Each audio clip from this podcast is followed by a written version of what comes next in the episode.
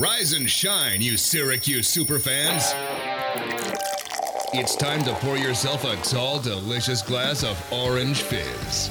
Syracuse recruiting news, insider information, latest SU buzz. The Syracuse blogosphere comes to life on the Central New York airwaves. It's Fizz Radio.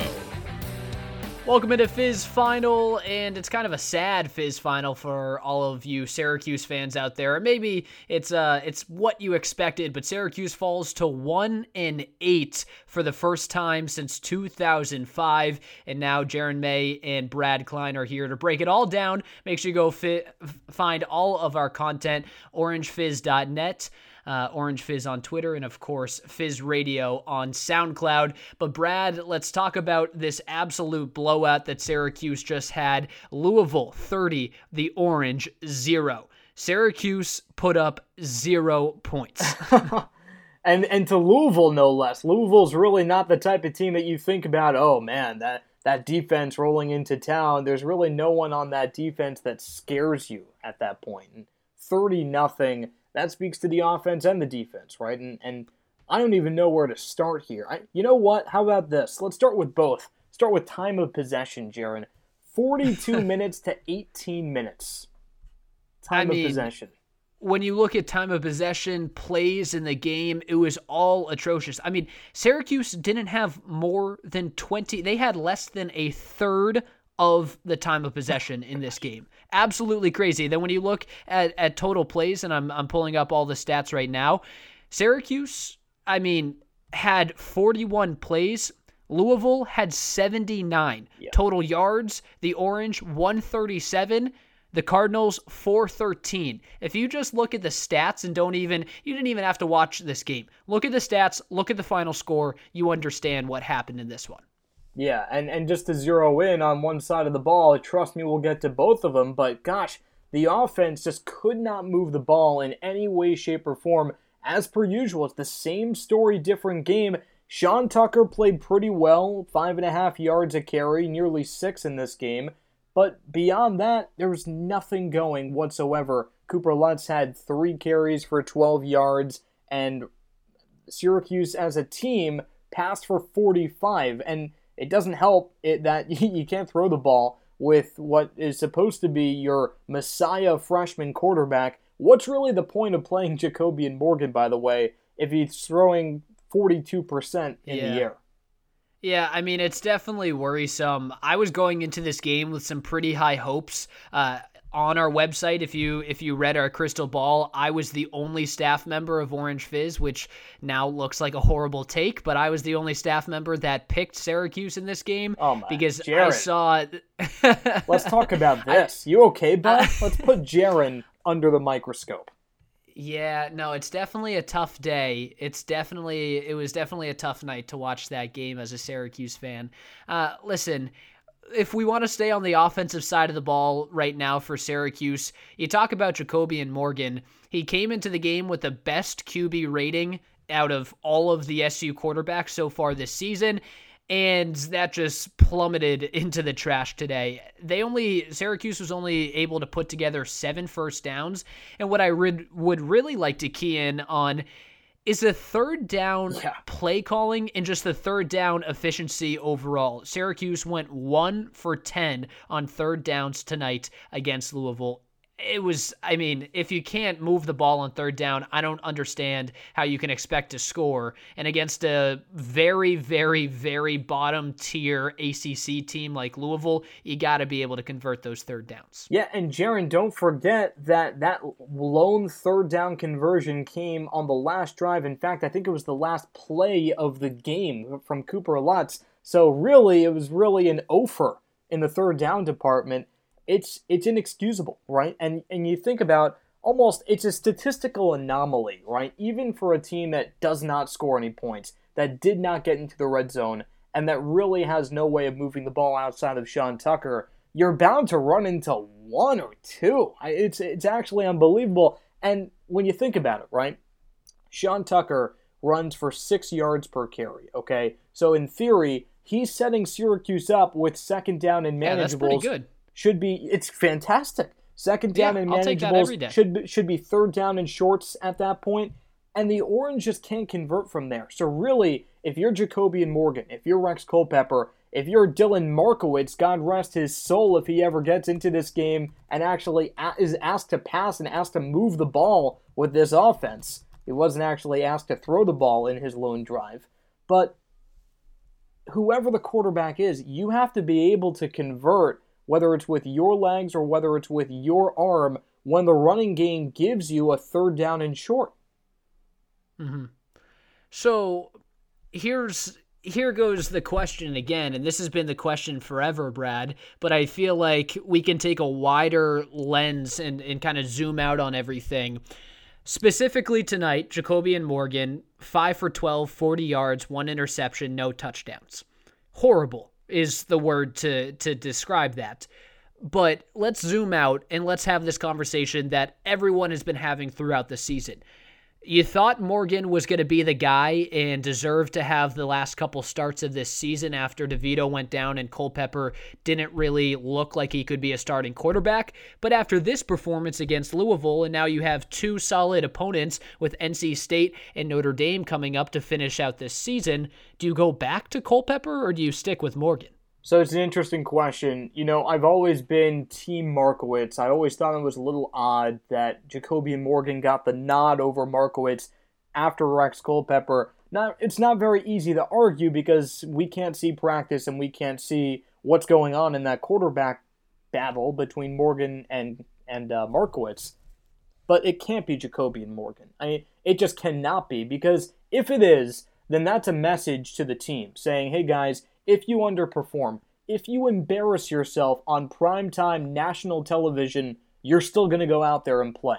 And that cannot be the motto, cannot be the message that head coach Dino Babers should be sending a one win football team right now. Nothing should be guaranteed to anyone in any capacity. And if you go 5 for 12 with an interception, only 40 yards, just over 40% passing, and no touchdowns to show for it, you have no business being on the football field. It's as simple as that. You have to incentivize playing time for these young guys, and that's why it, it can be literally anyone else on the roster besides Jacobian Morgan. I would put out Rob Hanna before I'd put out Jacobian Morgan again.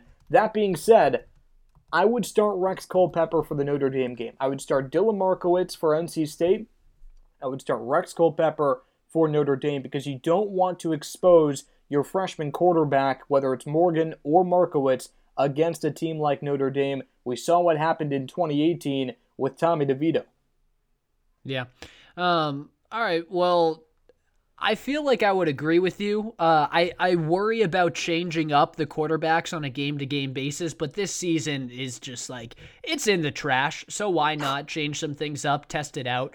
Uh, but again, this is Fizz Final. Jaron May here with Brad Klein. We're breaking down Syracuse's big loss to Louisville. The final score 30 to nothing. And Brad, before we switch over to the Syracuse defensive side and the Louisville offensive side of things, I want to play a little trivia with you. So Syracuse gets skunked. They get just completely blown out, um, and they don't score a point.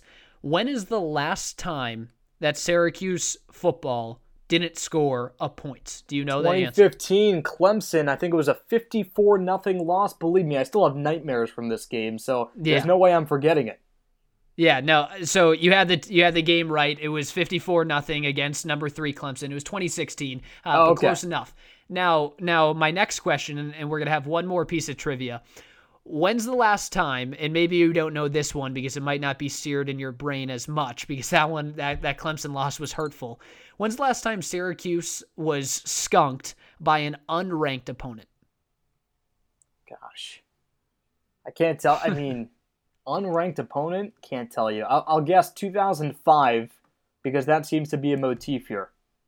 Yeah, uh, it's actually it's not that bad. It's 2013 against Georgia Tech uh, when Georgia Tech skunked Syracuse 56 to nothing. So um, that's a little fun trivia here on Fizz Final. I also have one last fun fact that I'll throw out there. Then we'll get to the defensive side of things for Syracuse. Uh, the Orange, last time that they started a season one and seven was back in 2005. Their next game in 2005 was against South Florida and they got blown out uh, and they got skunked. Now they go one and seven to start this season. They play Louisville, and they don't score a point in that next game as well. So there's a little I guess connection right there. I guess we're partying like it's 2005 here. Yeah, and uh, they and they finished one and ten in 05 too. There was no light at the end of the tunnel from that terrible start. Just to foreshadow 2020. Yeah, uh, it was definitely a painful year for Syracuse fans, and I guess you can say 2020 is as well. Uh, that was during the Greg Robinson era, and we obviously know Robinson wasn't the greatest coach, but he still had three more seasons with the Orange after that 2005 campaign. So people uh, wondering what's going to happen with with Dino. Uh, it seems like Syracuse is staying with him for at least next season. All right, let's get back to tonight's game again. Syracuse loses to Louisville 30 to nothing. Jaron May here and Brad Klein uh, breaking it all down. And Brad, let's go to the defensive side of things for Syracuse. You give up 30 points to Louisville, a not great offensive team, especially without their starting running back. Um, it's not that good of a defensive performance, but it's also not the worst you've had. Well, if you want to lump the special teams in with defense, it was actually a pretty decent performance in terms of takeaways. I mean, you I don't know why, but neither team could actually con- contribute and actually execute on special teams. Louisville fumbled the ball twice on punts alone, and they lost one of them. But I mean, really, in Syracuse did it three times, of course. So it's like not to be topped by the Cardinals in any any category there. But the defense giving up 30 points, I want to rip them. I really do. And I want to say, oh, well, you know, you can't be giving up 30 points. But at the same time, when the offense leaves you on the field for 42 minutes, how do you not give up 30 points? That the time of possession is so unbalanced. I'm surprised it's not a bigger margin here. And I know it's it's it's uh, this has become a habit for a lot of Syracuse fans to blame the offense for the defensive woes. And I, for one, have been trying to stay away from that because you can only blame the offense so much for so many things. But when you, you get a time of possession like this, this just this is uncompetitive football here. You have no yeah. chance of winning mathematically with this unbalance. Yeah. Uh, the thing that really stood out to me, there's two things, and I'll start with this and kind of get your take on it. The the big problem on the defensive side of things this season for Syracuse has been the rush defense. It's the worst in the ACC, uh, towards the bottom of all FBS schools uh, throughout the country. Now, the Orange only allow 134 yards on the ground today that's pretty decent in my mind, and especially with a dual threat quarterback like Malik Cunningham. The thing that really stood out is the the able the the ability for Louisville to be able to pass the ball uh, 279, let's round it up to 280 yards through the air against a very good Syracuse secondary was a little surprising, at least in my opinion. Yeah, Jaron, I mean, look, you can be the one who applauds a defense for holding a team to 130 yards on the ground after that team lost their star running back to the NFL draft. You be that guy, I'll be the other guy, okay? Because this is a team with a dual threat quarterback that really makes his living with his legs and Malik Cunningham, and he torches Syracuse for 220 yards on his own. So that's not good. Uh, that there's no silver lining there that you can look at. And I think I think it's become a fallacy that the 335, specifically the Syracuse 335 in 2020, is very good at defending the pass and very poor at defending the run. They are poor at defending the run. And I'm not going to say they did a poor job today, but that you're right, that has been their Achilles heel. But I think the youth, for whatever reason, is really starting to bleed through the tape. And that, to me, is one of the most disappointing things about this year. Is that, okay, you look at the roster, and Syracuse starts six freshmen on the defensive side of the ball which is a program record for any given side of the ball, period. So you're thinking, okay, we're pretty late in the season now. These freshmen, Amon Greenwood, Ja'Had Carter, Rob Hanna, they've all been playing before. They've all been playing serious ACC football this year, thrown into the fire because of injuries, because of opt outs, what have you. You're expecting them to look like sophomores at this point. And Dino Babers has said this in press conferences before. Hey, it only takes about five games for you to look older than you actually are. We're beyond that point. And Amon Greenwood, Ja'Had Carter, they're still making these not only rookie mistakes, because it's okay to make a rookie mistake when you're a rookie. They're making mistakes that I feel like should have been weeded out after the first or second game. And they're just not growing at the pace that Syracuse needs them to grow and that Syracuse fans really want to see them grow. You're right. Uh, there's definitely some need to improve on the defensive side of the ball. I, I, I mean, I think there's a need to improve everywhere. I wouldn't kind of harp on the younger guys as much as you are. Garrett Williams with an interception um, tonight. I think a lot of those younger guys contributed uh, at least a little bit, um, especially with this. I think the secondary wasn't great at stopping the pass, but they were great on coming down and recognizing that it was going to be a run play uh, and being able to cover the outside and contain Malik Cunningham, who likes to have designed rollouts or RPOs or whatever it may be. So I'm not going to put too much emphasis on the younger guys tonight. I think it was really just a miscue and a, a fact of the defense just never got off the field. And that's kind of what you where you started with your point. And i think that that's a really uh, good take right there. I mean you're gonna give up points against a division one power five program if you're on the field for 40 plus minutes in a football game. It's just a fact of life. Um, so if you give up 30 points in being on the field for 41 minutes that's okay. The fact that your offense can't do anything for you, that's where I really have a problem. And that's where I think Syracuse needs uh, to improve in the future. So, uh, we're going to wrap things up here on Fizz Final. Brad, let me get your final thoughts on this game against Louisville and maybe what Syracuse football can can do to try to somewhat salvage these last two games. Look, it's definitely the, t- the type of game that Syracuse fans want to forget in a hurry. So honestly, I'd be impressed if they made it to the end of this podcast here, this Fizz Final Edition, because no one wants to hear about this. There is no good news here. There is no silver lining. The young guys didn't look good. The veterans obviously didn't step up. You get shelled 30 to nothing against a two-win Louisville team, now three. Look, you have NC State this coming week. They're a very, very good football team, and I'll, I'll just level with Syracuse football fans out there.